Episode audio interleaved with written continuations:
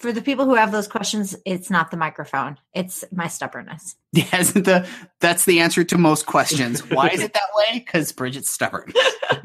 anyway, moving on.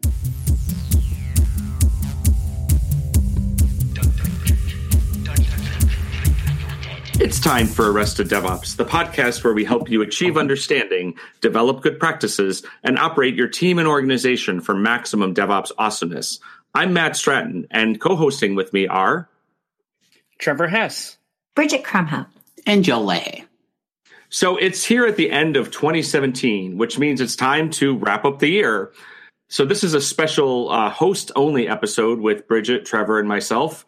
And uh, joining and hosting is our pal Joe, who's the behind the scenes editor and also Attack Kitten Wrangler. The show notes for this episode can be found at arresteddevops.com slash 2017 in review. And first, a word from our sponsors. Chef Conf will be held May 23rd through 26th in Chicago. Chef has been a longtime supporter of the DevOps movement and of this podcast. Chef Conf will have talks on infrastructure automation with Chef compliance automation with InSpec, application automation with Habitat, and a ton of other relevant content. Register with discount code ADO2018 to save 10%. Visit chefconf.com for all the details. And remember, code ADO2018 gets you 10% off the ticket price at chefconf.com. GoCD is the on premise open source continuous delivery server created by ThoughtWorks. With GoCD's comprehensive pipeline modeling, you can model complex workflows for multiple teams with ease. And GoCD's value stream map lets you track a change from commit to deploy at a glance. GoCD's real power is in the visibility it provides over your end to end workflow, so you get complete control of and visibility into your deployments across multiple teams. Say goodbye to deployment panic and hello to consistent, predictable deliveries. To learn more about GoCD, Visit gocd.org slash arrested to download. It's completely free to use. Commercial support and enterprise add-ons, including disaster recovery, are available. So as I mentioned before, this is our year-end wrap-up with no ghosts or guests, just your peerless hosts. So we're doing two different things this year. One is we're having Joe join us. Uh, Joe, can you tell the audience a bit about yourself and why you agreed to do anything with our silly show? Um, well, I was uh, I was voluntold that I was going to be taking over editing uh, these episodes um, from this person right here. um, we share we share a domicile and we share cats and things. Yeah, the, the other cat is howling upstairs. Yeah, no, we no, may what have her to deal take is. a break to check on the cat. She's fine. She'll find her way down here. So yeah, I I'm obviously you know with Bridget and I I kind of travel around with her. So she was like, "Hey, you're not busy. Edit these episodes." So And what Joe isn't telling you is he's actually an AV professional. So I strategically um, started dating a cute tech theater boy in 1997. Turns out highly strategic for my job. Who knew? You're playing the long game there. right? yes, Um, time travel, it's real. Uh, the other new thing we did is go to you, the listeners, to propose or have, have you propose questions that you'd like us to answer. So we'll get to those in a little bit. So the first thing we wanted to do, uh, as we do in, in all of our um, year-end wrap-ups or year-end review episodes, is kind of go back and think about our favorite episodes of the year. So, Bridget, uh, what were some of your favorite episodes? Well, I really enjoyed the live recordings we did at GOTO Chicago. They were super fun. And I also love the fact that besides the, you know, bigger multiple hosts um, at conference with audience type scenes, we also did a number of one-on-one fireside chats. And I always really like those too. Trevor, what about you? I really enjoyed the Twitter banner around getting that live call show with Dr. Nicole Forsgren going, and I was really sad I had to miss it. Uh, there's also a Chef ChefConf episode that's sitting on my Surface that I finally found the charger for after all the moving and shuffling of, that happened for me this year. And so I'm looking forward to getting that cut together and uh, getting that out. Nice. Matt, what about you? Yeah, so uh, I have to agree, uh, actually, with both of you in, in, in, in different ways. So one is, yeah, the live call-in show with uh, with Dr. Nicole Forsgren was was one of my favorites. It's it's always great when she's on the show, and it was kind of a joint uh, effort with uh, with Food Fight, and so it's were really fun. And and So what happened is Bridget chair It was a DevOps track chair for GOTO Chicago, and for the for one of the days, the entire track was going to be recording Arrested DevOps episodes with people who had spoken in that track. And you know, Bridget said, "Hey, it's in Chicago. You want to come host them with me?" And I was like, "Well, that's easy enough. I can." And when we are kind of putting together the schedule of what we were going to do, I said, "Well, you know, should we kind of build in, like maybe I'll do one of the episode, maybe you'll take one episode as a break because this is going to be a long day." Bridget's like, "Nah, fuck that. We're just going through," and we did and it was exhausting. Yeah, I'm never uh, doing that again. When people are like, "We'll do it live," never, never try to record six podcast episodes in a row. it got it got really silly uh, towards the end. That's for sure. Uh, and then finally, the uh, recently in episode 97, which was the fireside chat with J. Paul Reed, uh, I put that kind of on my list because Paul and I have been trying to do that episode for literally years. we finally did it. But I think it was also a really good show. Uh, we t- talked about a lot that we haven't talked about necessarily uh, in the show. So I, I check it out. Um, yeah, Joe, did you have anything you loved or hated or? Oh well, speaking as the yeah. person that has to edit these things, I always really like the the live episodes because they're because everybody's in the same room. Everybody gets visual cues so when they're done talking. There are less awkward pauses to edit out. They're usually the fastest episodes to get out the door um, are the ones where everybody's kind of in a room, everybody's looking at each other. Those are those are always fun, and plus they're usually in interesting places like Toronto and Madison, and uh, you know, so I get to go to these. I go to get these places and hang out and and uh, and see cool things like you know my favorite cities in Canada. It's true. That's true. I guess we'll have to make it to Vancouver for one of these. Yeah. So let's talk numbers for 2017. Yeah. So uh, it's always kind of fun to look at uh, at some of our our statistics, uh, and it's fun, not necessarily telling, but as we always talk about in measurement in DevOps, it's not really about the number; it's about that the needle is moving in the direction you want it to be. So, for example, we had uh, about 22,000 visitors to our website in 2017, which is up from about 16,000 visitors in 2016. So, that's if I know anything about what number is bigger than the other, that's more this year than last year. Um, still about uh, half of our traffic comes from search, which I think is pretty good. So, you know, I mean, I think if you search for DevOps podcast, we rank pretty high, and I don't really know what else. The funny thing is, I still see people finding us by searching for Arrested DevOps, and I'm like, it's the name of the site. like who is googling arrested i don't know whatever. Um, what's kind of cool is we do get we do get inbound links uh, from several places. Twitter is still the biggest one. About 6% of all of our traffic comes from tweets. Um, and uh, we still are getting, you know, in the range of 1% coming from stuff like uh, make use of. There's a lot of websites. Uh, it's, you know, as everybody knows, listicles are a really easy way to do content. And uh, being someone who looks at inbound links to a podcast, I can tell you that uh, lists of popular DevOps oriented podcasts is a really popular post to put on your website. And we're always on it. And we're usually at the top because the alphabet. Um, and I swear we didn't even do that on purpose, but it worked out pretty well. So sorry, um, you know, to the Zeta Max uh, podcast deluxe. You guys uh, are always at the bottom. Um, so if we think about our uh, episodes, and uh, one thing is, you know, I always like to say that there's three kinds of lies: lies, damn lies, and podcast listen statistics.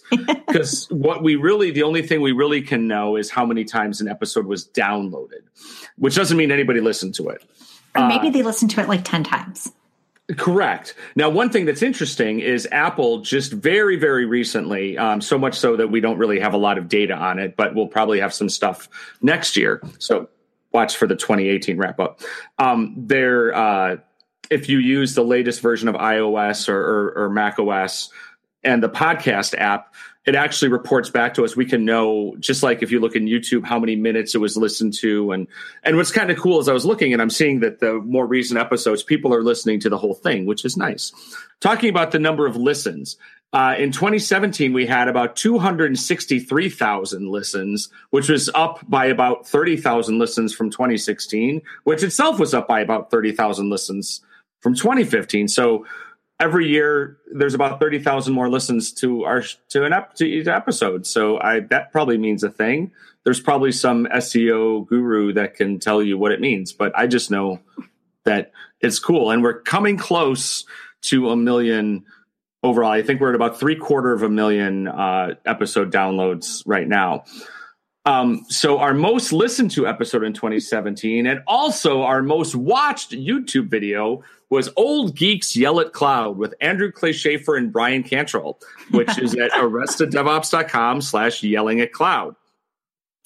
I would like to point out that last year's last year Brian's episode was also our most watched video. So I think it means we need to have Brian on the show once a month and hike up the sponsorship rates for any episode that Brian is on. Guy gets the clicks. What can you say? It does. I mean, it's clickbait. Bryan Cantrill clickbait. Um, we talk about updates to the website. So if you listen to last year's uh, wrap up show, year in review, I said, hey, we had Daniel J. Lewis from Audacity to Podcast do this whole review of how we could make our website and stuff better. And I made this huge list of it. Yeah, we didn't do any of those things. um, but we did disable comments. So if you want to talk about the show to us, by rec- yes, it's fine. Nobody was really using them anyway, and it just keeps it from being toxic. And you know why risk it? Talk to us on Twitter. We like Twitter, so yeah, Why do why do websites even have comment sections? They should not. I mean, just stickiness. YouTube comments. It's I don't know if actually- you guys have YouTube comments enabled for this. Anyway, so.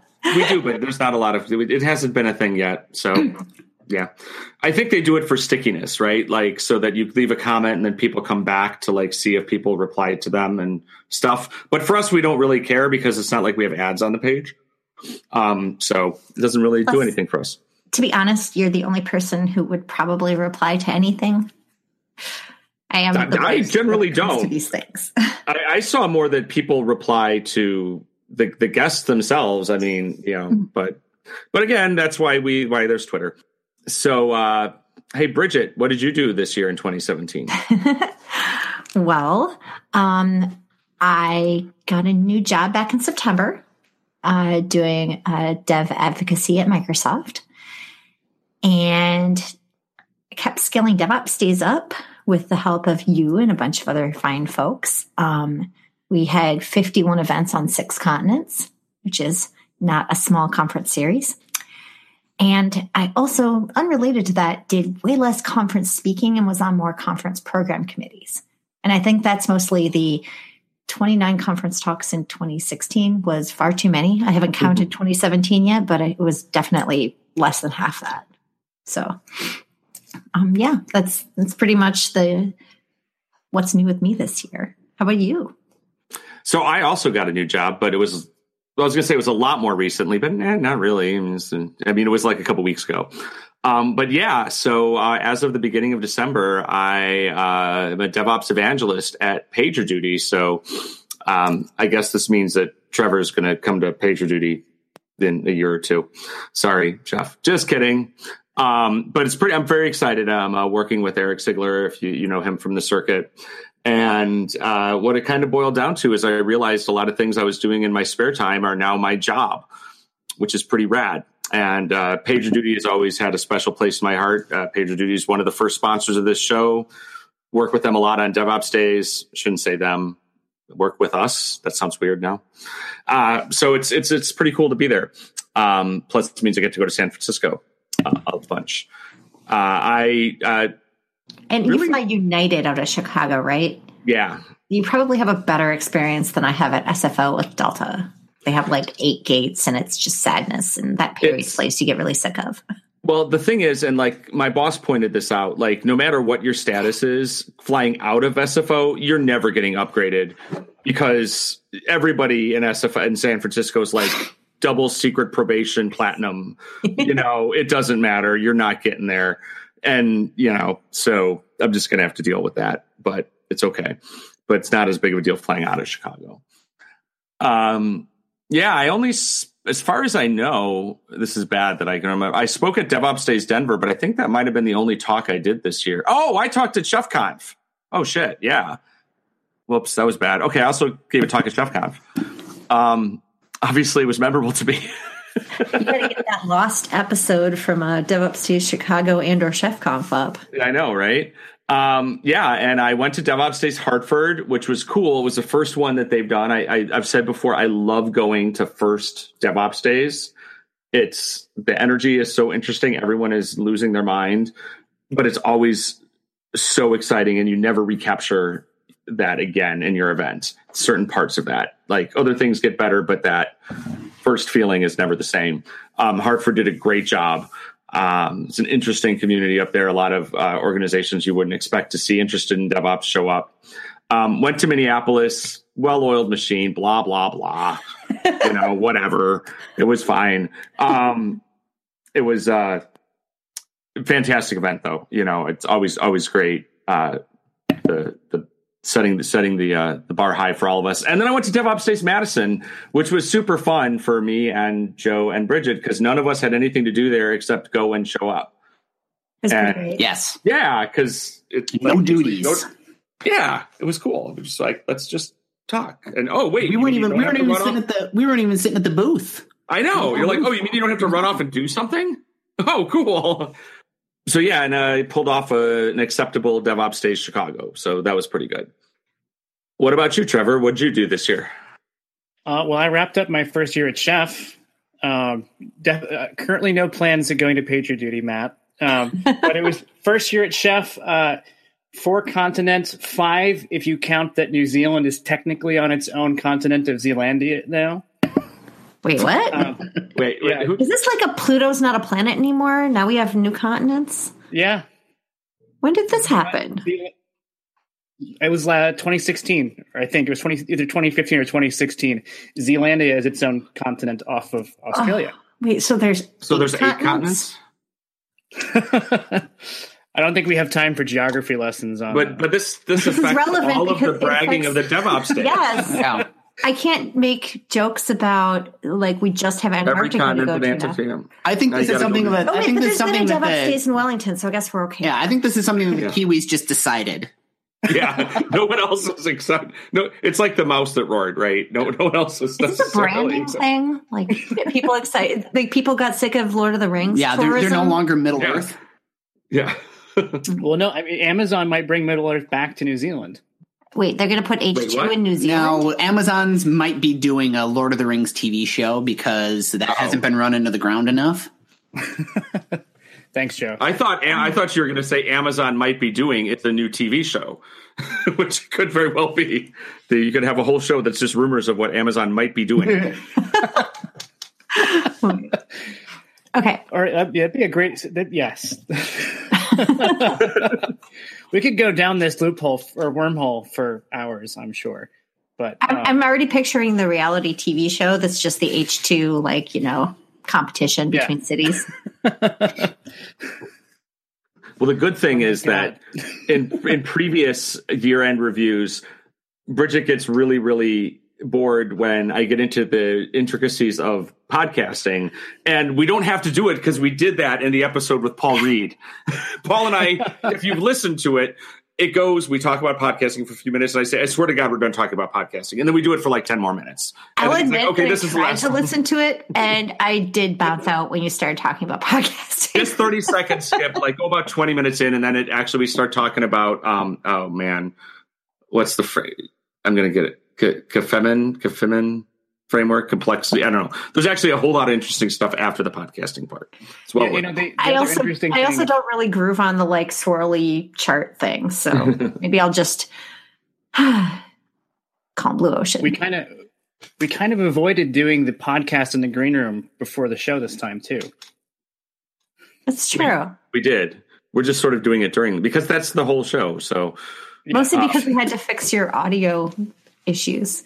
Yeah Pro It's tip for Trevor. issues. Well, pro tip for Trevor, you have to turn the volume up. Well, yeah, th- that's the lovely thing about my microphone is there's no indication on which way it goes, and it's been so long since I've used this microphone, I didn't remember. Oh yes. the green room thing that everyone missed is Joe has decided that Yep. this is a whiskey podcast. Yep, whiskey ops Right. Um, Sorry, so, you were anyway. back You to were what I saying, did this you year. saying, Trevor. uh, I also spoke at DevOps Days Dallas, um, and I moved back to Chicago. Weren't you living in California or something? I, I well worked his, his stuff was his stuff was in california he was living on airplanes Right. Yeah. hotels According to uh, according to American Airlines, I spent something like three weeks on a plane this year. Okay, so wait, you're you're an American loyalist, but you live in Chicago. Is it Chicago Yeah, and American? American is it's it's one or the other. It's it's American Hub too. You pick one or the other in Chicago. Usually, it's American or United. So I I, feel like found everyone, and everyone always says United, so I didn't even know American was a big thing there. So I looked at both. I tried both, and what I sort of determined is that the seats on United are, and maybe it's in my head, but they're about a half an inch wider. It seems like, and that makes a difference to me. Yeah, So- but the biggest difference for me is I get upgraded on like three quarters of my flights. Well, that doesn't matter because you're American. That's because you flew all of that on American. if you'd flown that much on United, it would still be the same thing. I thought you had to pay for your upgrades on, on United either way. Uh, no. Oh, we could we could go down the airline, the chasing Fire, airline status Tom. rabbit hole forever. like honestly, I only made platinum for 2018. I did not make diamond, and I'm totally okay with this because that means I spent less time on planes. I Right. only made gold for 2018, which is fine because I only made silver for 2017, which again, to Bridget's point, means I spent a lot less time on planes. That being said, I'm pretty much stand expecting for 10K for 2019 from what I understand my job is going to look like this year. So I stand by what I said last year. St- Airline status is the best worst thing. You stole stand that by- from Irving. Yeah, I stand by what I said, I'm- which is gamification of poor life choices. Yeah. But anyways, Although you lot moved back to you can moved back to. Chicago, Trevor. So you live in the same part of Chicago. I don't know anything about Chicago, so Uh, I'm out in the suburbs right now, but eventually I will find a more permanent source of residency. a source of it, a location. Are you in the adjacent to where Stratton keeps his stuff when he's in Chicago, Uh, or other? Uh, about a half hour, 45 minutes away, depending on traffic. Trevor lives closer to me than he lives to you. so I, how long does it take us to drive to Chicago, honey? It's about seven hours. yeah. You know, uh, what? How does it go? Like it's, No, it's 100 not and something miles to Chicago. It's dark. We're wearing sunglasses. Sunglasses. You got a full tank of gas, half a pack of cigarettes. Yeah. Yeah. Hmm No, it can't be that long because that only Isn't takes like us like eight or nine hours hours? to get to up north in Minnesota. Yeah, it's like five and a half, right? So, like the last hour and a half is usually horrible traffic at the Yeah, it's the brain of usually Chicago? it's it's Because you're it's, trying to get into the city, so it's, that's bumper, the, it's yeah. bumper to bumper. You know, going through toll booths and not to your Right. northern suburb enclave of Mm. happiness. No, we're talking like Wacker Drive. Yeah, this Right. is this is going to the going to the Swissotel where right. Go right. to Chicago was, which is like right right across the street and down the block from the from the Trump hotel or the Trump building in Chicago. Oh, that's not fun. Mm. No, it, that was quite a sight to walk out to when going to go get donuts or something. None of us are happy about it my- either. My now annual pilgrimage to Lake Mille-Lacs up in Minnesota to go ice fishing. That's coming up soon. Oh, nice! And there will probably actually be ice. I mean, that's helpful typically. Yeah, Well, and we have our still work, but it's colder. Yeah. Yeah. We've decided our, our family summer vacation from now on, you know, we did it once and we've decided it now will be the tradition until, you know, the end of time. But yeah, is is going up to Brainerd. So we already already are set. So The lake country is really nice. it's it's nice up there and we decided we're gonna because it's a really long drive to do both ways. So the way back we're gonna break up in Minneapolis at the Mall of America and just but spend the night, you know, like Yeah. drive there, let the kids go to the mall and all that. So we did that last year, but we only stopped for lunch. But so Didn't they, didn't they attach some new hotels to the mall too? yeah. they- well, there, there's a there's a Blu, and now now there's the JW Marriott, which is Yeah. right, is on the other side of the mall from the Blu. And Yeah. it's supposedly super super nice. I haven't been I- inside. hope so. I just booked a room in it yesterday for then. So we'll see. So hey, listeners, fascinating stuff, right? Mm. Hey, wait, wait, wait! Before we get to that part, Oh, geez, yeah. Joe, what did you do this year? Well, unlike all y'all, I did not change jobs. well, Trevor didn't change jobs either. He He's recently started a job. In fact, in October, I hit 20 years at my current employer, um, which is both awesome and kind of sad.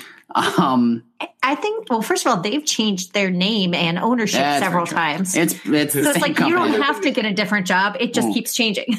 Everything's changed but Joe. changes around. That's right. Uh, we traveled way less, which was which was nice. Which meant I, I got to actually do my actual job for a good chunk of the year time. from time to time.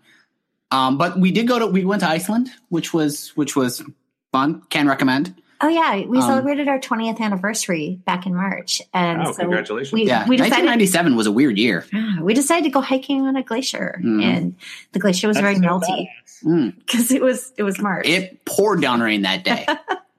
I was I was That wetter sounds than I have ever been. yeah, it was like in our boots. Half Mhm. the glacier was in our boots. Yeah. Yep. And uh, we did a cross country road trip uh, in the Magic Space Boat. We took that out to Seaside, Oregon. Did you say This- space boat? Yeah. Well, this is the you have Is to go that look like- up. Like a Is it an space airstream? boat, like that flies in No, outer you have space? to go look up the the uh, the oatmeal cartoon that he did about the Tesla, and he referred to it as a as a magic space boat. okay. So We could put a link in the show notes. yeah, so we we had a Bridget's one of Bridget's old coworkers was getting married in Washington, so we decided to road trip it rather than fly, and then we decided to go to the coast just cause. So that was 11 days on the road. Yeah. Joe plans on writing a blog post, perhaps. About, I've been I've been told I have to. about cross country. You see how- you see how a lot of these things go. I, I, I was just going to say, I'm sensing a theme. Of, Yeah. you know, Yep. So, yeah. But yeah, that was that was probably the the Iceland trip and the and the the electric car road trip are probably the highlights. Oh, and DevOps Days Minneapolis, blah blah blah, blah whatever. Half Stays Minneapolis was pretty great. so And I, I we remember did a lot asking. of escape rooms too. Mm. I think we did like I don't know. We should probably Many. count those up. That's another blog post. Rate all the escape rooms. Yeah. Well, you should do one. So one of my uh, my pals from the old swing dancing days actually runs an escape room that's just down the street from where I live. That I went and did for the first time. You know, we went and did for the first time uh, a while ago, and it's it's pretty good. Does a really good job. One of the rooms is all uh, Trevor. You would love it, um, especially. But it's uh, it's all game. It's actually game themed. So it's not only games. It's like you're in a room full of games and the games give clues but then there's video game clues to it and board game clues to it it's it's really cool can't really tell you much more about it but you Cool. should uh yeah it's called clued in escape rooms and there's they probably have a website so google it we'll maybe put a link in the show notes and give uh, brian a, a shout out so tell him arrested devops sent you and he'll have no idea what you're talking about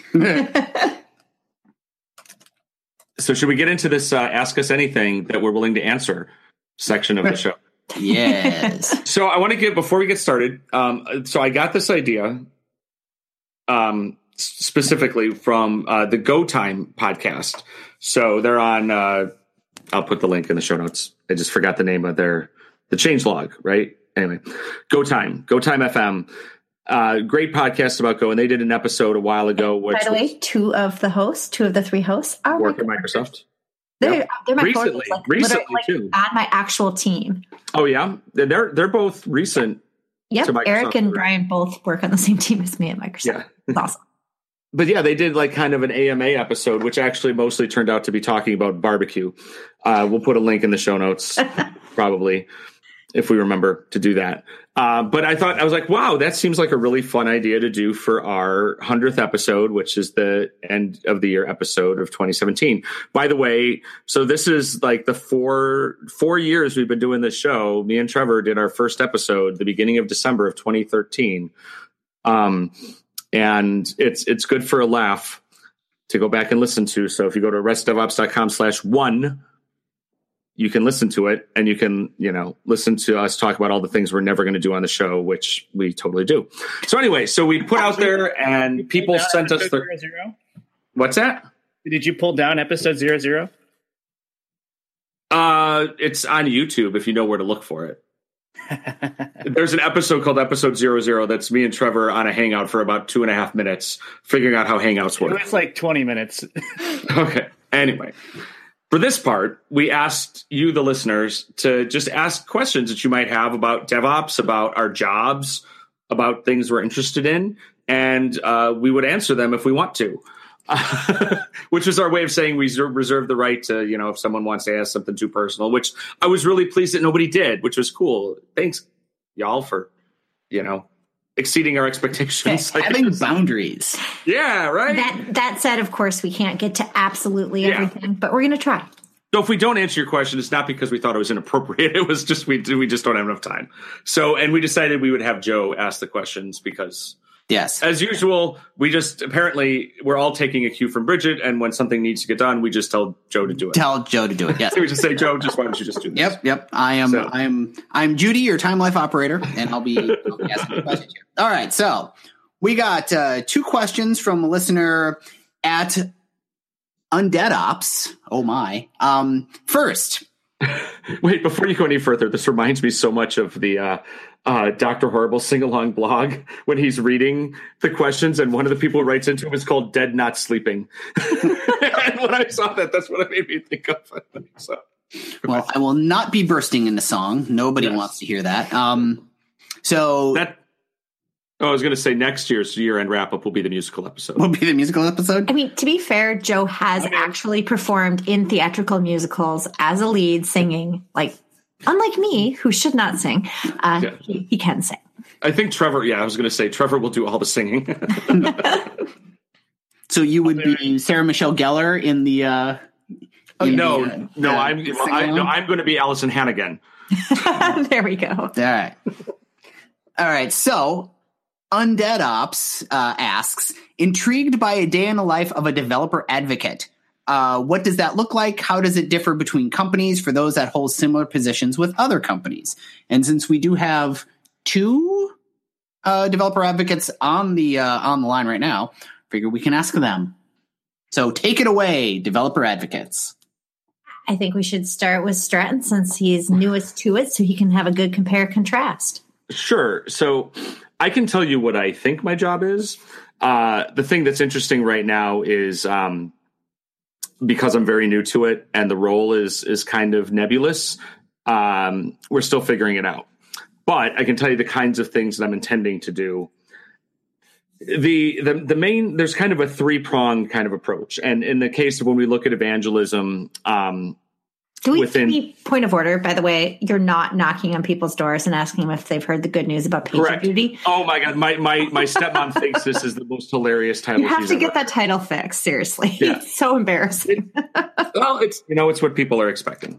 Um, so hey, you know it's it goes back to Guy Kawasaki, and that's a pretty good lineage. I'll I'll accept the the idea is is at, at, one point it's kind of um, being able to uh, help grow the community, help support the community, the user base of that, um, in terms of understanding how can the product be made better. And I look at that from a two uh, bidirectional approach. So it's the ability to communicate things uh, to the community and to the existing customer base that they might not be aware of of to how they can grow with the product, but then also being able to, because of spending time with the people that actually have their boots on the ground or that are actually using the products, be able to bring that back into our product teams and have conversations around it.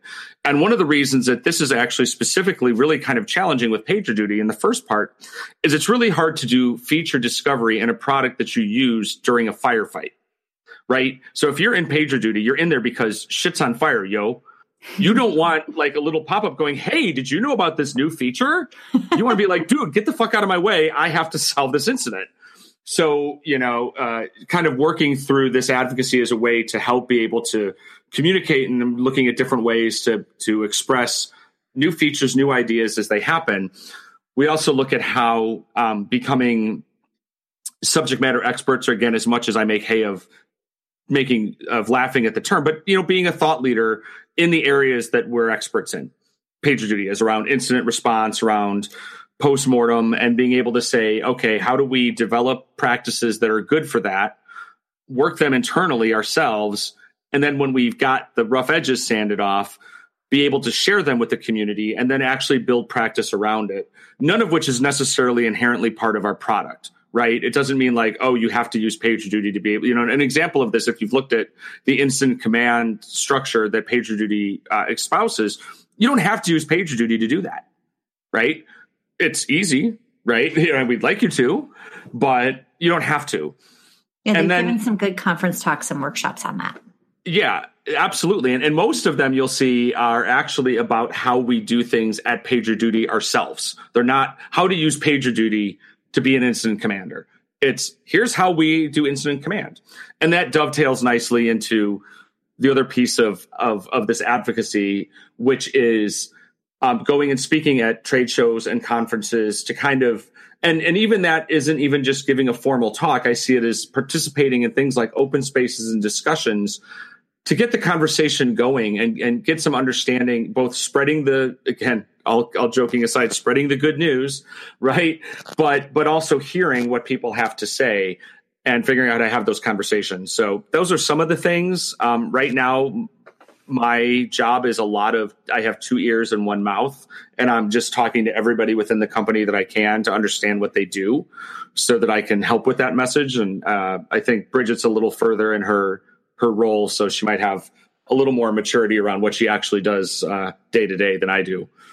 I mean that you're pretty much describing it. Like if if you're an advocate, you're not um, rolling up uh, like as part of sales or marketing so much as you are the voice of the customer inside the company.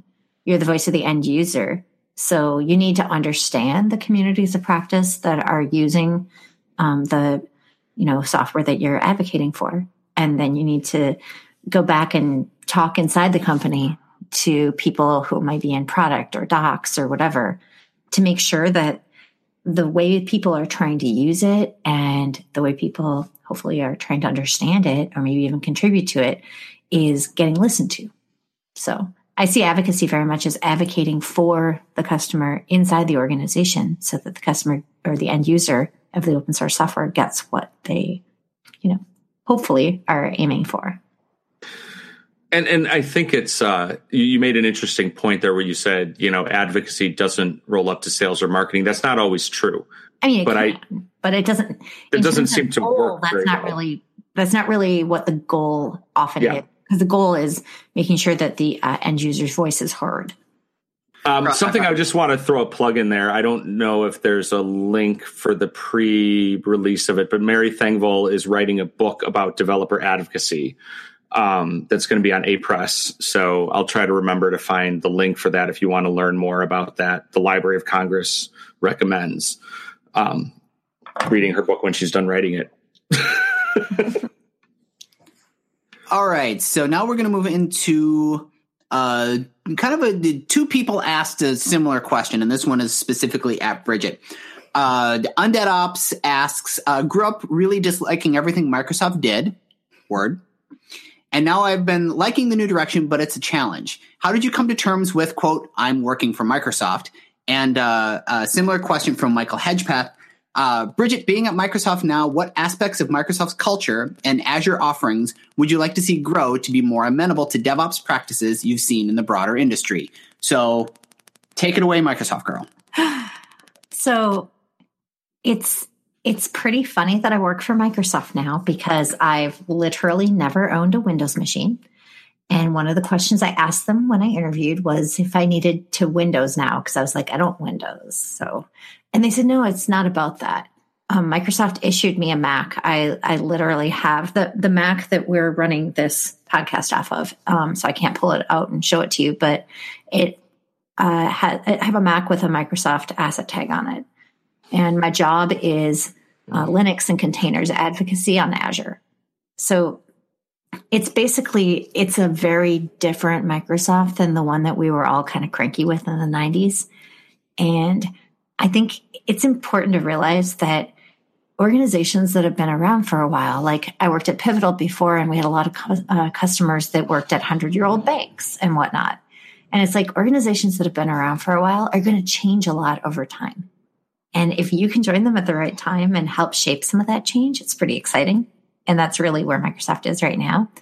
And in terms of like the the culture and the offerings in Azure, I'm pretty excited about the fact that Microsoft, Microsoft is not just following, but is also leading in this space in terms of like the work they're doing with, you know, um, Kubernetes and Azure Container Instances and a bunch of stuff in like the function space, the sort of thing that people get excited about is things that we have active development and active hacking happening on. Like we had a bunch of people from um, the team that I'm on, uh, the um, some of the uh, like Erik St. Martin from the Go Time FM podcast and Jessie Frazelle, who's been on this podcast before, and she's of course well known in other circles as well. Um, and our boss Brian Liston all descended upon Austin before KubeCon just to do a bunch of hacking on you know our offerings in that space. Um, so the virtual kubelet is like you know an open source project that we have people from the advocacy team and other teams inside Microsoft actively working in open sourcing. So I, I don't know if that kind of communicates that it's definitely a different Microsoft than the one that we all thought Microsoft was, but it's I think it's nice and it's exciting to see that this is a company that has a you know, a lot of open source contributions and a lot of exciting momentum in this space. I don't know if that answers the questions or not, but what, what do you think, um, moderator? you said a lot of words. no, you're fine. All right. Um, moving on uh, from listener JJ Asghar, friend of the show, I believe. Right, John? Yeah, uh, yes. he's been on the show. We did a, we did an episode with him a while ago. He works at Chef, so he's worked with uh, worked with me, works with Trevor. That's why the name sounded familiar. Cool cat. All right, so uh, what's the best audiobook to listen to on a plane? Since we have we've got a collection of of Road Warriors here. Uh, what are you guys listening to on the plane? Uh, best plane listening, Dulcet Tones of Michael Cote. Um, multiple podcasts podcasts to choose from can listen to the Pivotal Conversations podcast or Software Defined Talk or the Software Defined Talk members only white paper exegesis podcast. It's it's a very long name. Um, you have a lot of choices. That's that's called the we are contributed to you on Patreon podcast, right? Absolutely. I think. Yeah, it's very entertaining. Um, yeah, so I, I say Cote's podcasts are great for a plane because soothing voice, and if you uh, fall asleep and then want to listen to it again later, you'll still enjoy it. Similar, yeah. I always find that for me, I don't, I don't listen to podcasts as much on planes, and I think it's for that reason that I need to listen to something that I don't mind if I fall asleep. Because again, the best case scenario for me on the plane is that I sit down, put my headphones on, close my eyes, and next thing I know, I'm on the other runway at the other city, right? Um, actually what usually happens is i wake up just as soon as the drink cart has passed me but that's another story. So i so what i do with audiobooks is i tend and i really love audiobooks um and i fall asleep listening to them at home too or in a hotel like just when i'm going to bed. So i, I have a whole thing around falling asleep to books. Uh, but when I do that is I pick books that I either already know, maybe it's a book I've read, but I want to hear the audio version, or that I don't mind missing. So just some casual fiction one thing I've learned to do though, first of all, is you know set the sleep timer so that if you do fall asleep, it doesn't go on for hours and you miss it. And I always set a little bookmark in the Audible app when I start it, so if I fall asleep right away, I know where to go back. Um, I've been re-listening to um, the uh, the uh, Ender's Shadow, the Shadow series by Orson Scott Card, which I'm conflicted because he's such a prick, the author, but I really really like the books, um, and they're they're really well done. And again, since I've read them, they're easy to listen to. Um, I cannot recommend enough the audiobook version of The Goal. It's done like a radio play, which is really fun. Uh, with lots of different actors doing your different, you know, different uh, narrators doing all the different characters. And uh, I'm I'm working my way through the stand. I think it's about 17 months long to listen to. but that's what I can't listen to it. I'm going to fall asleep because I want to listen to it. So that also it means I listen. You know, so that's not a good choice for that. Um, but I would I would agree. I think Software Defined Talk is probably a fine fine podcast to listen to on on the plane. Uh, Trevor. So I I also tend not to listen to audiobooks or podcasts on a plane because I like to be doing like if, if I'm capable of doing something, I like to be doing something. And so lately, audiobook has taken the form of Nintendo Switch. uh, and so I'm playing through Zelda or Mario or one of the many independent titles that are now on the Switch. Um, I usually listen to audiobooks in the car, actually, because then I'm I know I'm not going to fall asleep, and I also can't do anything else with my hands. Um, like I literally can't do anything else with my hands but drive. So, um, so when I am listening to an audiobook, I also recommend the Goal because the the the full cast version is fantastic. That was I actually went out of my way driving to keep listening to that one, um, and uh, the the Odyssey One series by Evan Currie is also something I've really enjoyed. It's this uh, it's humanity has built its first uh, faster than light spaceship, and they go out on their first mission and they find a distress signal, Hmm. and it goes from there.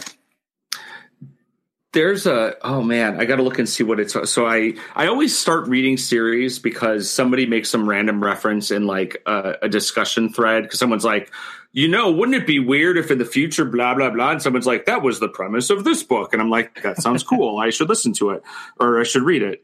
And so the one I'm so the book is called um, the first book in the series, and I don't remember what the series is called. The first book in the series is called um, "The Shadow of the Torturer." Um, it's the uh, it's a four volume thing, but it's like about something in the future, and basically, I guess the spoiler, which isn't much of a spoiler, is it's you know future Earth, but you don't know it's future Earth. It's like you bastard, you it was Earth all along, but you know you, You destroyed it. You maniacs, yeah. Um, but hopefully a little more interesting than that. Uh, The other one I listened to is uh, Game of Thrones, but and unfortunately, the, the the person who's been narrating most of the audiobooks recently passed away.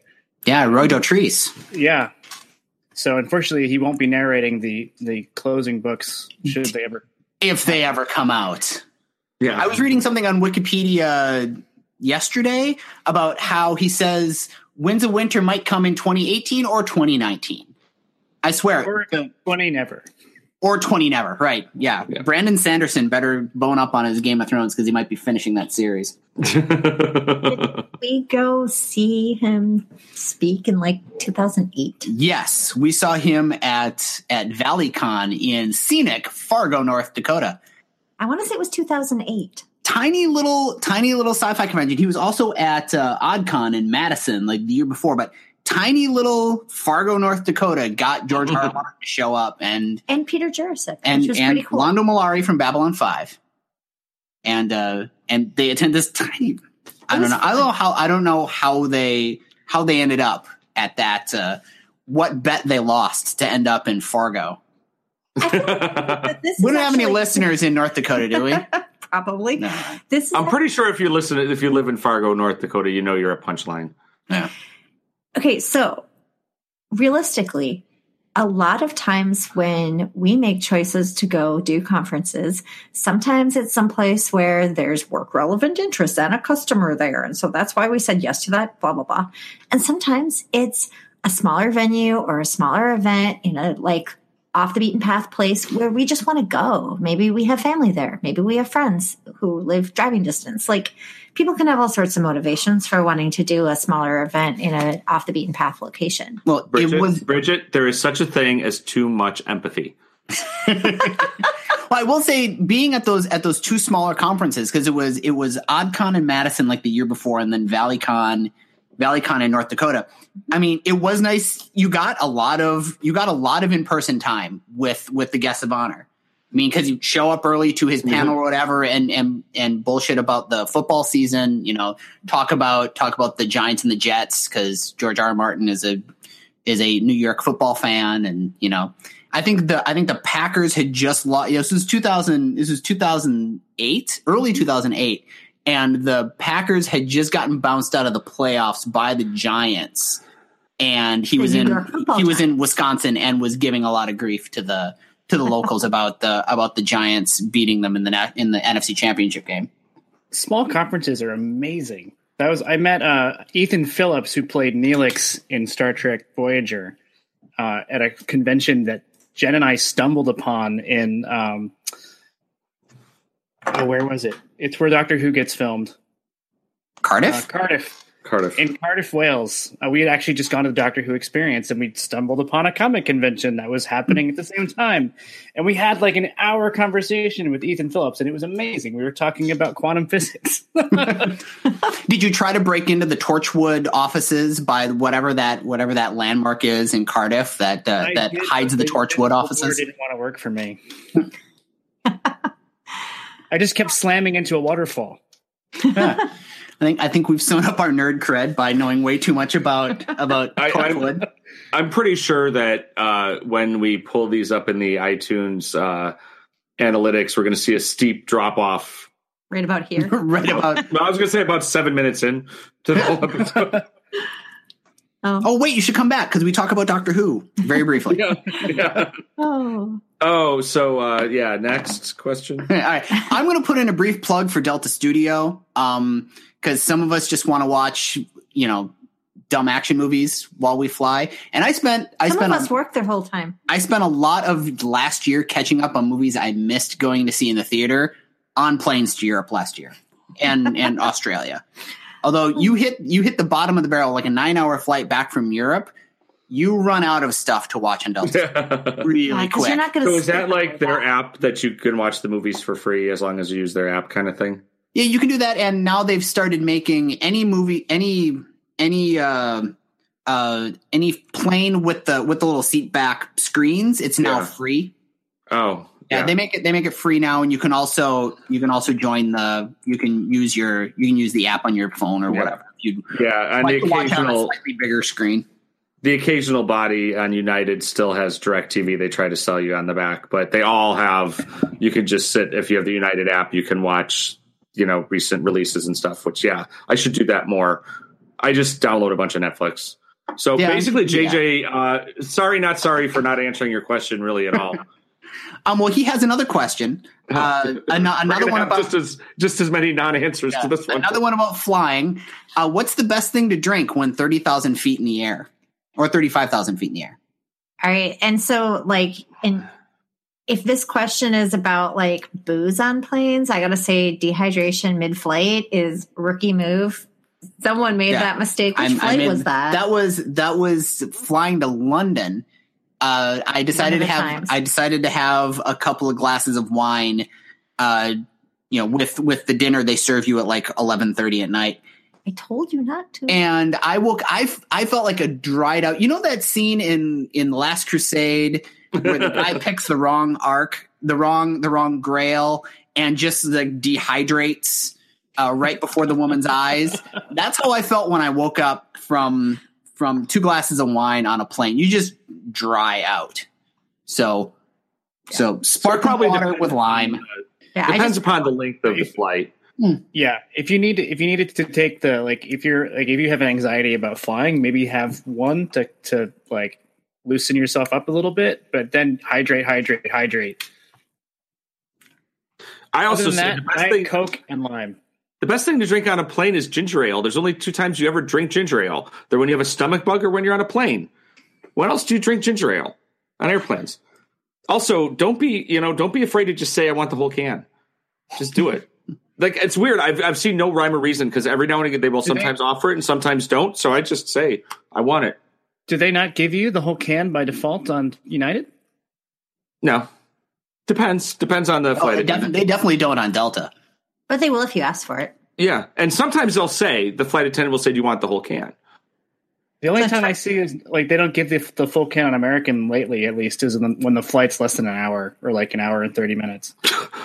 because it they don't want you to have to go to the bathroom. I mean, like, I don't understand what that has to do with the. So, so Trevor, you said Diet Coke and lime. Do they like squeeze the lime for you, or is it like the Coke is in a glass, or do they give you the whole can and then you like shove a lime in the can? How does this Diet Coke and lime work with this can consideration?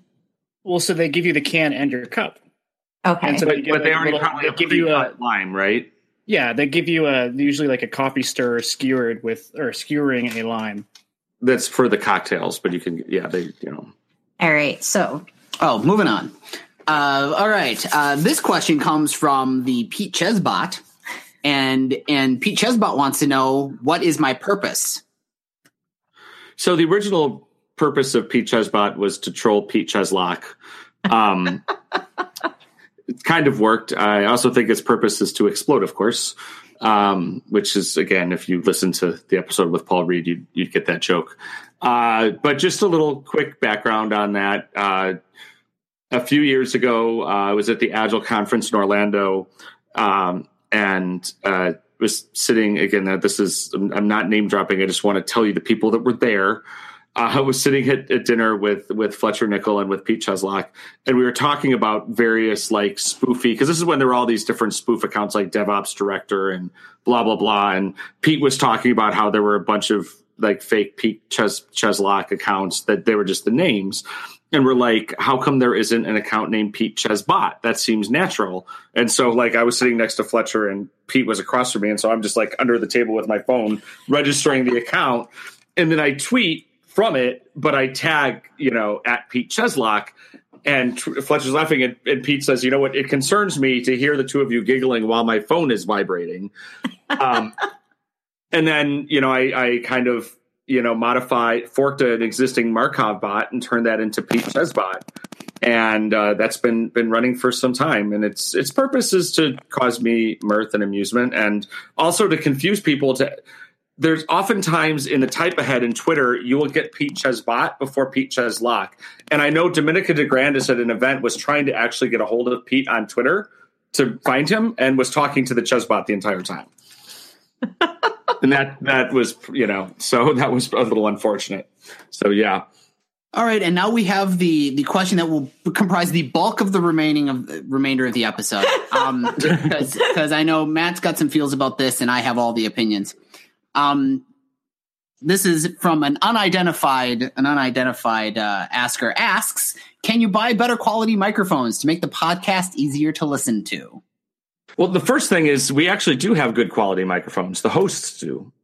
Can we, um, can we try to show that microphone to yes, you? this we have a we have a very nice blue, blue Yeti microphone that Stratton sent us. Yes. Not to or, be confused with the whiskey that yeah. Stratton did not send us. No, no, but I could send you something. Portable one. And I, I, I, have a I have a Yeti as well. I have some other. I have a Sennheiser. Um, I have a couple different um, condensers that I use sometimes. But we have we have good as hosts, we have good stuff. Um, the problem is like we have no control over our guests, right? And, and and, like even if we switched away from Hangouts, I'm just going to preempt that discussion. Even if we did a whole bunch of who said you get to preempt what I want to talk about? I know. I'm just saying. if we did all of but regardless, we, so, we couldn't so, solve guest issues without shipping them microphones and maybe insisting on them having hardline internet. Like there's and things we've talked about this over the years. We've talked about all of this over the years, and we just none of it has been feasible.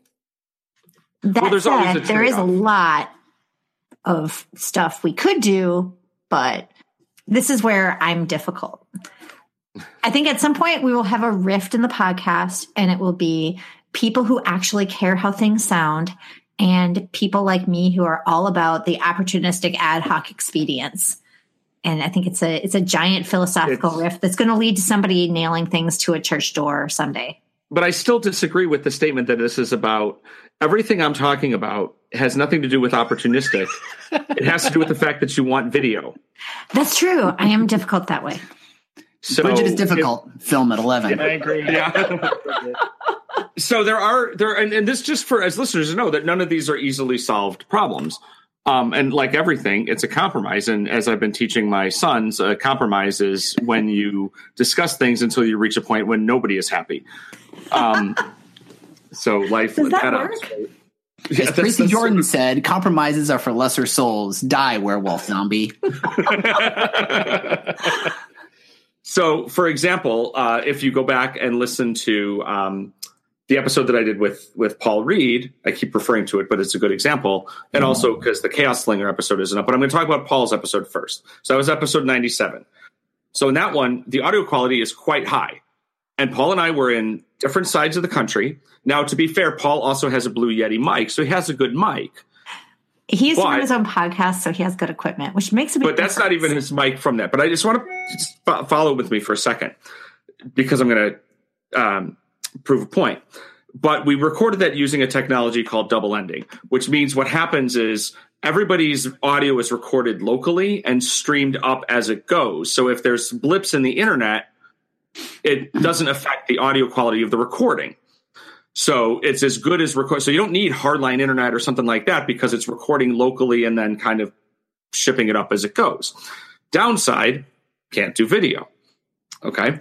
Now, or live stream. you- or live stream, right? Which I think we don't really care as much about live streaming anymore. We're live streaming this episode. Bridget, is anybody even watching this? We have one viewer. Okay, so Over whoopee the- shit. I think it. I think it maxed out at four. Okay. So, I mean, it's cool if you guys did, if y'all did, but, you know, we don't really care um, about you. Um, now, but to contrast, as you'll also hear when you listen to the episode with Aaron Rinehart that I'm in the process of editing.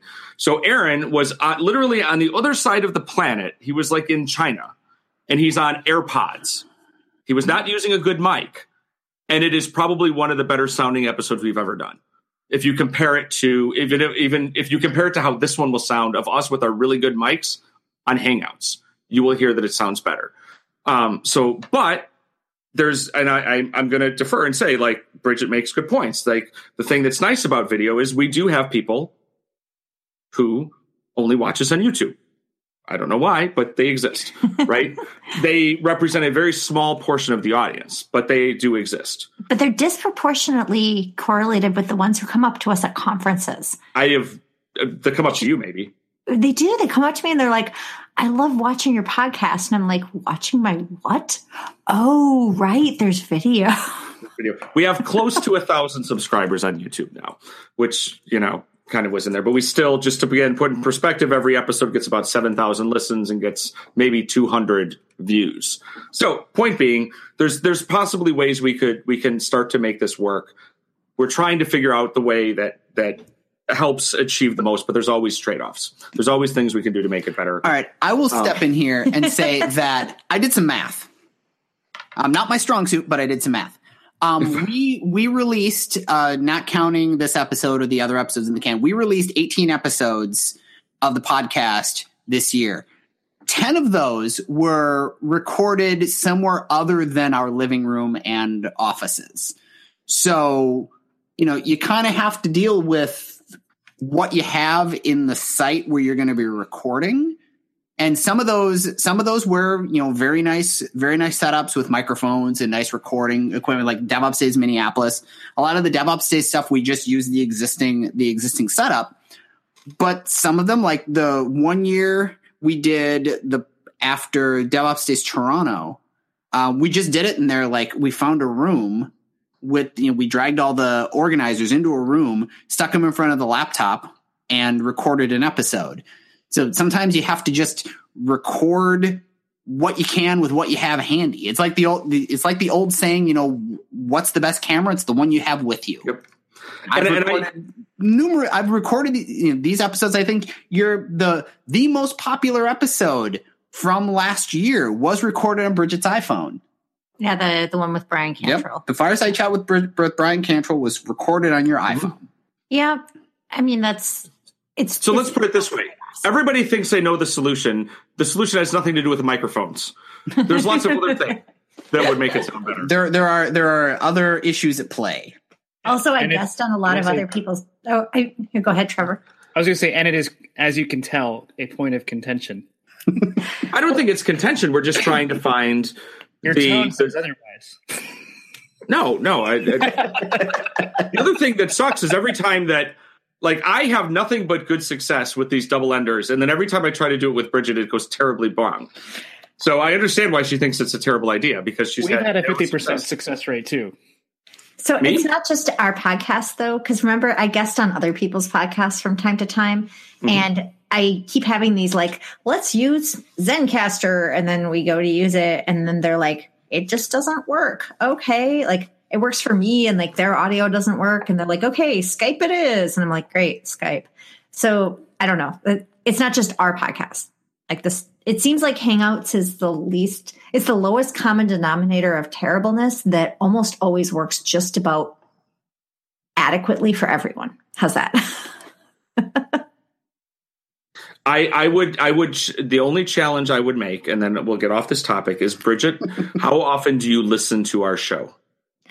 Um, I did try to listen to the episode that had a lot of content in it that confused me, um, and uh, it sounded great.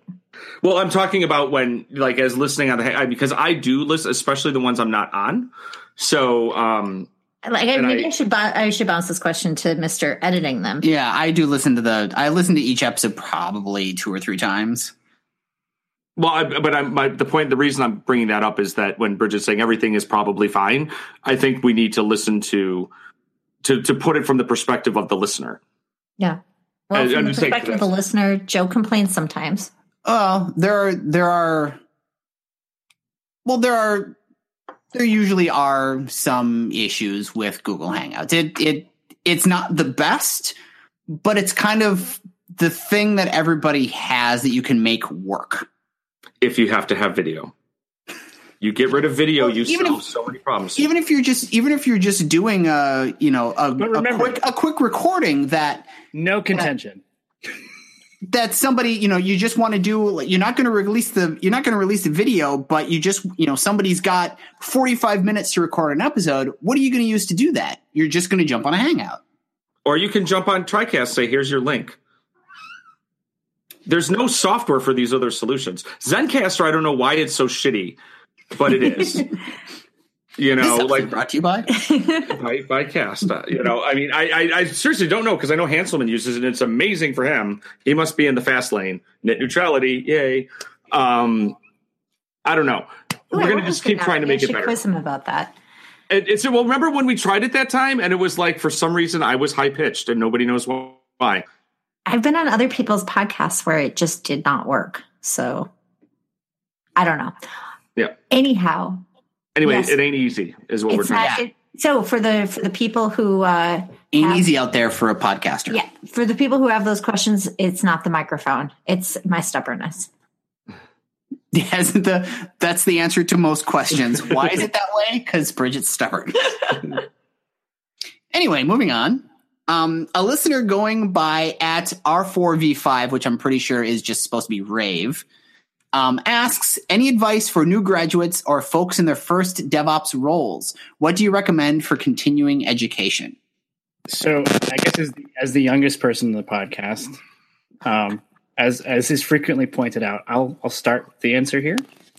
Um, so, I would say it's probably a little cliche, but go to meetups, go talk to people. Go go do things. You'll you you, you don't know if that person you you meet at the meetup is going to ask you to join a podcast and that you'll be continuing to do that four years later. After several jobs and getting deeper and deeper into the devops world. Um, a little bit more serious and less self-serving answer. Don't blindly accept the status quo of places you are or will work or will be a lot of positive change is ignored or forgotten because people are used to the things being the way they are and nobody questions them. Uh, I've seen places where there was a mandatory two week waiting period from some random thing that happened six years ago that nobody was actually there anymore, whoever even went through whatever it was that happened. There was just a two week change period that was there for a reason and nobody asked why. And the reason and, probably didn't even exist anymore. Exactly. and so suddenly there's this, this two week dead period that they could just get rid of. And suddenly things went two weeks faster. So just don't don't accept the status quo for the status quo. Be willing to challenge. I, I think that's a really good point too, because especially if people are new graduates or folks new in a role, they might think that they can't question or that they can't necessarily contribute when there's people who are more senior who have the answers already. But coming with fresh eyes or new ideas, you can challenge a lot of things that maybe people got set in their ways for no good reason. I'm gonna I'm gonna turn that on its ear and say that actually my experience has been the exact opposite, which is not that new people right out of school are afraid of telling you how things could be better, but actually they need to shut the hell up sometimes and learn and remember that they have. I mean, this is true of any time you go into a new role, to a new job. And I made this comment. I've learned this the hard way many times. Is when when you start a new job, this is the problem you go through the interview cycle when you are your ego is stroked beyond belief because it's everyone is so excited for you to come join the organization and wow joe we can't wait for you to come on board and we we were hiring you because we've got all these problems and you're going to come and kick ass and crush it right? And then what happens is you're going to get there and they're going to be like no we don't want you to do anything yet right? You're going to come in with your guns ablazing and everything's going to go terrible because you're the new asshole that's coming in and trying to do all this stuff and so and then what you learn is you come in guns a blazing and piss everybody off, and then you learn you should shut up and open your ears for a little while and learn how things work, and then offer that. So my suggestion is to sort of temper what what what you're just saying, which is don't be afraid to challenge, but learn context. Don't your first move isn't challenge. Challenge with context and with with flavor of where you're coming into, because there usually is a good reason that things are, there, or at least there was a reason. You should understand it and um, learn what you can, and then but but don't be afraid to. And what I would put it this way is challenging to me is more about asking questions. Yeah, the best way to challenge is not to say don't do that, do this differently. Is just say why do we do it this way? I mean that's this already has happened to me. You know, I'm just by just asking, hey, it's my first day type questions. I've had a couple times people go, ah, shit, that's a good question. I don't really know. I guess we should fix that, you know, because you do have a set of eyes, but that fresh set of eyes is one that should be questioning, not um, correcting. Don't Perhaps. come in and assume you know everything. That wasn't yeah. what I meant by challenge the status quo. Oh, uh, yeah, I, but that's uh, just putting some some color. I think um, another thing, if you're if you're new in these roles, again, it's always about learning. Is is the the sooner that you can kind of uh, find someone who's willing to be your mentor. Mm-hmm. That helps a lot. And and the best mentors are someone who are a couple who are you 10 years from now. I just made up that number by the way. but don't don't get someone who is just the next rung up the ladder from you to be your mentor because that's they they've only gone through the one transition. But you want someone who has been where you are and who is where you want to be several times down the road, and you may change that. Yeah, and try to find a couple mentors because yeah. you know you may find different reasons. They, right, exactly for different things that you want to skill up on, things you want to understand, things you want to be better at. Um, you know, because you will find that some mentors will will come into your life, and other mentors will leave your life, um, or leave the same job you were at two weeks later, or um, later. I, I, would also make the recommendation if you would like to um, to have somebody, but you don't you don't go to somebody and say, "Hey, Bridget, you want to be my mentor?" You know, because that's like a big thing. Unless you have like a mentoring program in your company, and that's a thing. But usually, when I think of the mentors I've had, they always start by just something like, "Hey, you know, if there's someone that you you think would be, you know, is is in that position of, hey, this is me five years from now, and I want to be able to learn from them." You can approach them and say, "Hey, would you be willing to sit down with me and have a cup of coffee?"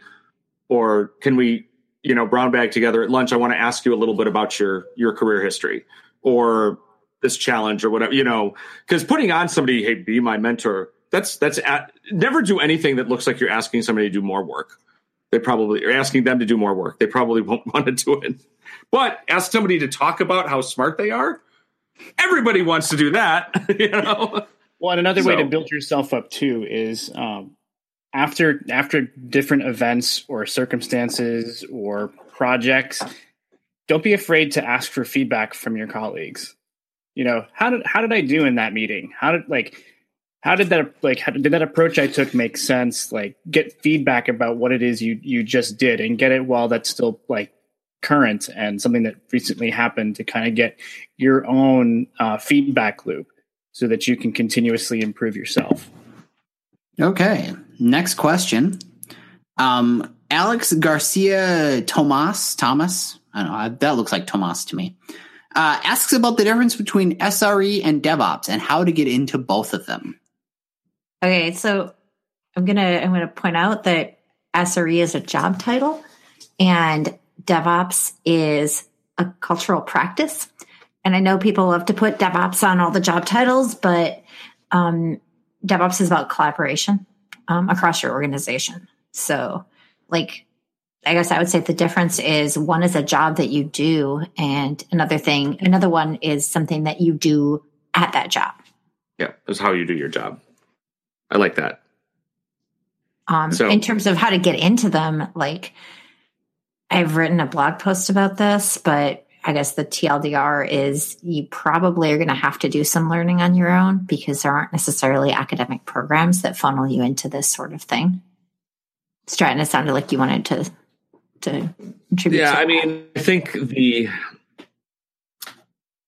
the, the tricky thing is again, it's it's kind of uh, you know learning how to operate systems at scale by yourself is kind of hard, right? So one of the one of the ways to think about it is look at organizations that you can help from a volunteer perspective, which again aren't going to be you know high scale, um, but even getting the chance to kind of get your arms around some stuff. It's the same same way. You know, people don't turn away free work, you know, or or you know, free help.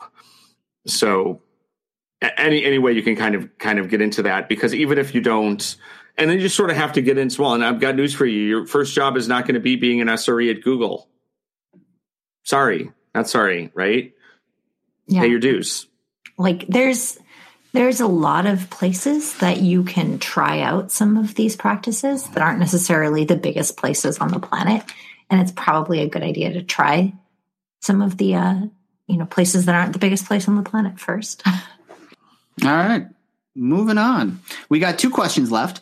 Um, this one is from at Garth K. Party on Garth.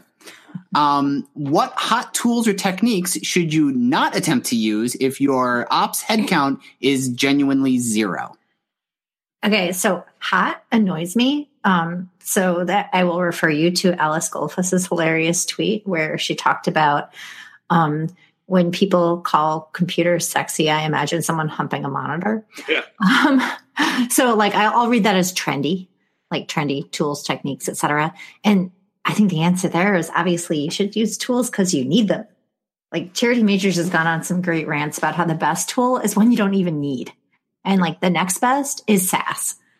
Like picking tech because it's trendy is great for resume driven development and terrible for your employer. So, like, you should not be selecting technology to use in production um, because it made the front page of Hacker News. That's a that's a great way to get yourself paged in the middle of the night. and and I know, I mean, from from, from Garrett's question, and he, he had said, like in his in his comment, he said, you know, he's been tilting at this windmill himself. So the question, you know, what shouldn't you attempt to use if your headcount is generally zero? Is anything that requires someone who knows ops? then don't do it. It's and I know this isn't helping you, man, because but it, it, it is sometimes as simple as that.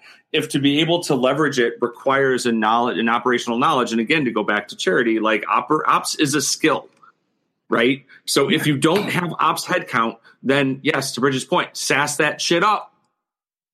If you don't is- have ops headcount, you don't get to have systems. Well, You get to be servers. There's right? there's actually a lot of really great stuff that you can do by gluing together components at your IaaS, by using platform as a service offerings, by using every single thing that you can decompose into a this is SaaS someone else does. Yes. There's um, Heidi Waterhouse, for example, um, is a developer advocate for Launch Darkly. They're literally feature flags as a service. So even if you're thinking, oh gosh, it's going to be really difficult to support doing Canary releases because we just don't have the operational, you know, overhead. We can't handle the overhead to do something like that. There's a there's a SaaS for that. like there's a SaaS for many things you might not even think there's a SaaS for. There's so- someone willing to take your money. There's someone willing do to take your you. money, and a lot of them are actually good. So Right, right. It's definitely worth looking at. So I feel like it, the question was kind of phrased negatively in terms of what should you not attempt to use, and I answering it, you know, just straight up, I'd say when you start borrowing trouble in the form of um, creating a ton of complexity by making, for example, a whole bunch of tiered microservices and a lot of tricky interdependencies between different parts of your stack. Like, watch out for something like that. You know, Facebook scaled pretty darn big with a PHP monolith. So, like, you don't necessarily have to try to use every single thing that you hear about or read about or that made the front page of somewhere or that was the top conference talk at somewhere. Like all those things aren't necessarily going to help your organization reach its goals. So figure out what those goals are and then use the minimum viable complexity to get you there. Alrighty then. I'm, I'm Summing like, up, I, what tool should you not use? The answer: tools. All of them. Yes. DevOps Kosh says, "What tool should I use?" The answer: yes. Another Babylon Five reference. All right. The final question of the evening. A listener asks. Ops people at my job aren't interested in automation. In fact, at times uh, they are afraid of it. How can I get them engaged? Am I missing certain knowledge to get accepted? How does one fight against the fear of automation in this age? And go. Let's hear it, so, so here's what it boils down to.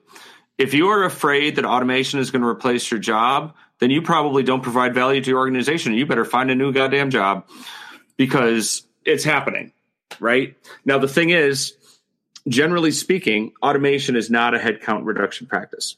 And if that's the way your company's approaching it, they are going to be in for a bad bad day. What it's doing is it's an efficiency thing, right? It's saying there's lots way better better use of your time than doing these manual tasks.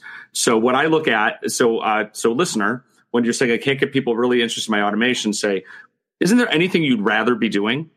is this the extent of the value? Now you're to have to think about how to wordsmith this better because you know your cranky sysadmins better than me. But the gist is is is doing these tasks manually. Is this the absolute extent of the value you can provide here? Isn't there something cooler you'd rather do in this organization? What would you be doing if you didn't have to do these things? So you start bringing that up and start getting them to think that way. And then they're like, well, yeah, I'd rather do blah, blah, blah. Or I also ask them like, what would you be, you know, if we had, if we had more people in your team, what could you be getting done? because that's the way that they think about it. They're like, well, we have other shit we would like to do, but we don't have enough people on the team. Well, and, and I, as I spent enough time as a cranky sysadmin that I could also add, when you say to the cranky sysadmin, well, what does your backlog of tasks look like? Like, how long would it take you to actually finish all of the burning and maybe just kind of aspirational desires that you have of things you want to accomplish with your systems and your infrastructure? And if they have a giant backlog, and I don't tell me they don't, they have a giant backlog of stuff they want to do. It's like, hey, what if we removed some of the tedious, repetitive work so that you didn't have to do that anymore? And now you could tackle the giant projects you've been wanting to do. There's also the part about this about being afraid of automation. And that's where you give the opportunity to be empathetic and ask and do active listening to understand what are they actually afraid of are they afraid that the automation is going to run rampant and make a mistake so think about how can this automation be built in a way that it's test driven that you know you're treating your infrastructure as code if that's the appropriate uh, mechanism that you're you're testing changes before they're made and understand that actually automation provides less risk than manual change oftentimes that's what will happen. Oh, well, if we let, you know, Chef do this or Puppet do that, then it's just going to go fuck everything up and blah, blah, blah. And it's like, well, you're a fallible human too, and you can go fuck up a bunch of shit too, right? the, the difference is we can't test to see because Puppet will do it the same way every time. yeah. Your practice run, you might do real good, and then you might screw it up in production. Chef's not going to do that, right? So kind of helping that understanding, right? Is that, hey, you know what? Robots will only do what we tell them to do. Humans will do it differently every time because we're we're fallible meat bags. And you, you may know. have to pepper some of this in too with with small projects that show the value of automation, not only to those grumpy sysadmins, but also to leadership, so that the leadership sees the value in the automation and helps drive the change from that angle as well. Yep. And then as a as an absolute last resort, and I've been told recently this came from somebody else, but I first heard it from Steve Murawski. Change your job or change your job. that was Nathan Harvey, I think. Yeah, I think Nathan Harvey was he I said that, that comes from Nathan's talk, the uh the you should quit your job talk. That makes sense. but either way, that's okay. Steve Murawski stole stole the in-flight magazine comment from us too, so he's just a big plagiarizer. No. No, totally. I'm just kidding. It's Steven if you listen, but you still are stand on the shoulders of giants. Yeah, I, I, I think probably the most valuable thing to take away from that is that we're all listening to and learning from each other, hopefully. So, steal something from this podcast, say it at work. Sounds smart. Hey, you know, Steve Jobs said, "Good artists copy, great artists steal." right there, maybe maybe that was him stealing that from Picasso. I think actually. um, so yeah, thus proving the point. Quid pro ergo. oh, Joe, I do not envy you having to edit this episode. Once again, it's gone three times as long as planned. Do we have a goal for how short it's going to be when done? It'll be like five minutes. Really, once, they once should we be. take out all the all the digs at like other cities and states and like other random random listeners, it'll be about five you minutes. know, do you know how hard it is for me? And and God bless, I love the Des Moines group. They are really awesome. I have to say this because I've met them at events and stuff. But and as someone who lived in Des Moines for a hot second, I felt like I could do it. But I used to make I used to use Des Moines as my common like you know like there's not a DevOps Days Des Moines, and now there is. Except now there is. Now there is. So DevOps Days Fargo is next. is my new one. Okay, so if you'd like to hear us being self-indulgent about our show in the pa- in past uh, iterations, you can listen to our 20, you know, we have our 2016 year in review, which is at arresteddevops.com slash 2016 in review. Also, you could go to arresteddevops.com slash 2015 in review. If you want to hear the 2014 show, it's at arresteddevops.com slash a year of ADO. Uh, community and event stuff. Some upcoming conferences and uh, open CFPs. Velocity San Jose is in uh, June. Their CFP closes at January 17th. Uh, link in the show notes or, you know, Google. There's this thing for finding stuff. Uh, ScaleConf in Colombia. Wow, that's cool. ScaleConfCo.com. The CFP is open now, closing uh, mid January. Um, ChefConf 2018 will be in Chicago, where I live, and so does Trevor apparently. Uh, go to chefconf.chef.io. CFP is open. It's closing in the middle of January. And uh, if you go to devopsdays.org slash speaking, there's a whole bunch of open CFPs. I know because I just submitted talks to like 15 different conferences last week. So there's a bunch of open stuff. Uh, ADO 2018 probably will get you 20% off a lot of DevOps days once we tell everybody what the new code is, but it will get you for sure 10% off at ChefConf. If you go to restdevops.com slash 2017 in review, you'll check out the show notes for this episode. Hopefully we'll remember at least half of the things we promised to put in there.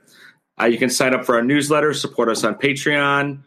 Uh, if you go to arrestdevops.com slash iTunes, leave us a review in the iTunes store. I throw that in as a shout out to Coté because he totally made fun of us for asking for iTunes reviews once before. But he does So- that too. I know it's irony. Did he get it from us? I mean, get it from being a podcast. Um, and hey, if you want Arrested DevOps stickers, you can get them yourselves at arresteddevops.com slash stickers. Uh, you have to pay for them, but they're cheap and we don't make any money off of it. So, pa. I will have to go look into that and then complain because they're too big. That's what I usually do about stickers. Our stickers are a really good size. I don't actually notice. I have no stickers on my current um, 12 inch Oh. laptop. Oh, I went I went super simple. I mean, I did I went away from the like my skateboard in the 90s look. and I just have like the breakathon sticker, which is a pager duty thing that we do. And then I did like the simple black cutout shadow cutout of the TARDIS on the bottom. And that is all. There'll be no other no other one branding on my laptop. I just Well- have my ship idea sticker. By way of comparison, that's the that's, what I got. That's what I got going. on. I just added one for Well- Escape Escape Games Escape Games Wisconsin because we did an awesome escape room when I was home for Christmas. So there. Well, I just got really upset because I had stickers that weren't just from events, but actually were personally meaningful. And then I had to turn that laptop back into Chef when I left. And I was like, well, then why would I do this? This isn't a thing that I own. You know, I should put, if they're meaningful, I should put So now I put them on my suitcase. Well, that's cool. No, this is a personal laptop. I just got it last summer and have not gotten around to putting stickers on it. I think it's like I collect stickers and then I kind of lay them out in a grid and know what I want the entire thing to look like. And then Oh. I put almost all the stickers on at once. That was my And then I last add a the few, one that like- got stolen. I add a few later. Yeah. But Yeah. anyway. So, yeah.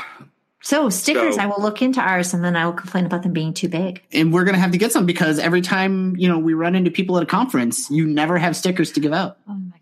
Well, I will tell you this. So there's only two two stickers you can buy on the store. You can get the classic, which is the the like square black one with the logo. And you can get one that very few people have seen, which is a spoof of the Arrested Development logo. It's a very Bridget, you would like it. It's very small. It's a small oval. What you It's can't solid. buy, It confused me. Excellent. what you can't buy is this one. Is the clear Oh. shaped one because they don't do those in that small of a run to do individuals. But those are the ones that, if you ever do see Bridget or Trevor, myself, and I have done a reload to any of us, those are usually the stickers that we might have with ourselves. So, um, this was Green Room podcast that actually just happened. I'm pretty sure that entire conversation about managing our in- sticker inventory with each other can probably get cut. So, oh, you don't take tell it? me you're, you're not my real dad. On the other hand, I think people might enjoy this. So, I mean, It's one way to find out. Like, my favorite part of software defined talk is when they're discussing Costco. Okay, and I don't even go to Costco; it's just entertaining. So I, I'm going to put this in here. If you found the discussion of our sticker inventory interesting, please tweet us at Arrested DevOps and tell us so. Okay, With that, you want to take us out, Joe? Sure you, you bug her at a conference, and she'll maybe and I'll maybe ask you to to go this. find to go find go into my bag and find find a sticker, which has happened.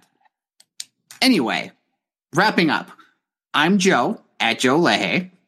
I'm Bridget at Bridget Kromhout. I'm Trevor at Trevor G. Hess. And I'm Matt at Matt Stratton. We're Arrested DevOps. And remember, There's always DevOps. In the banana stand.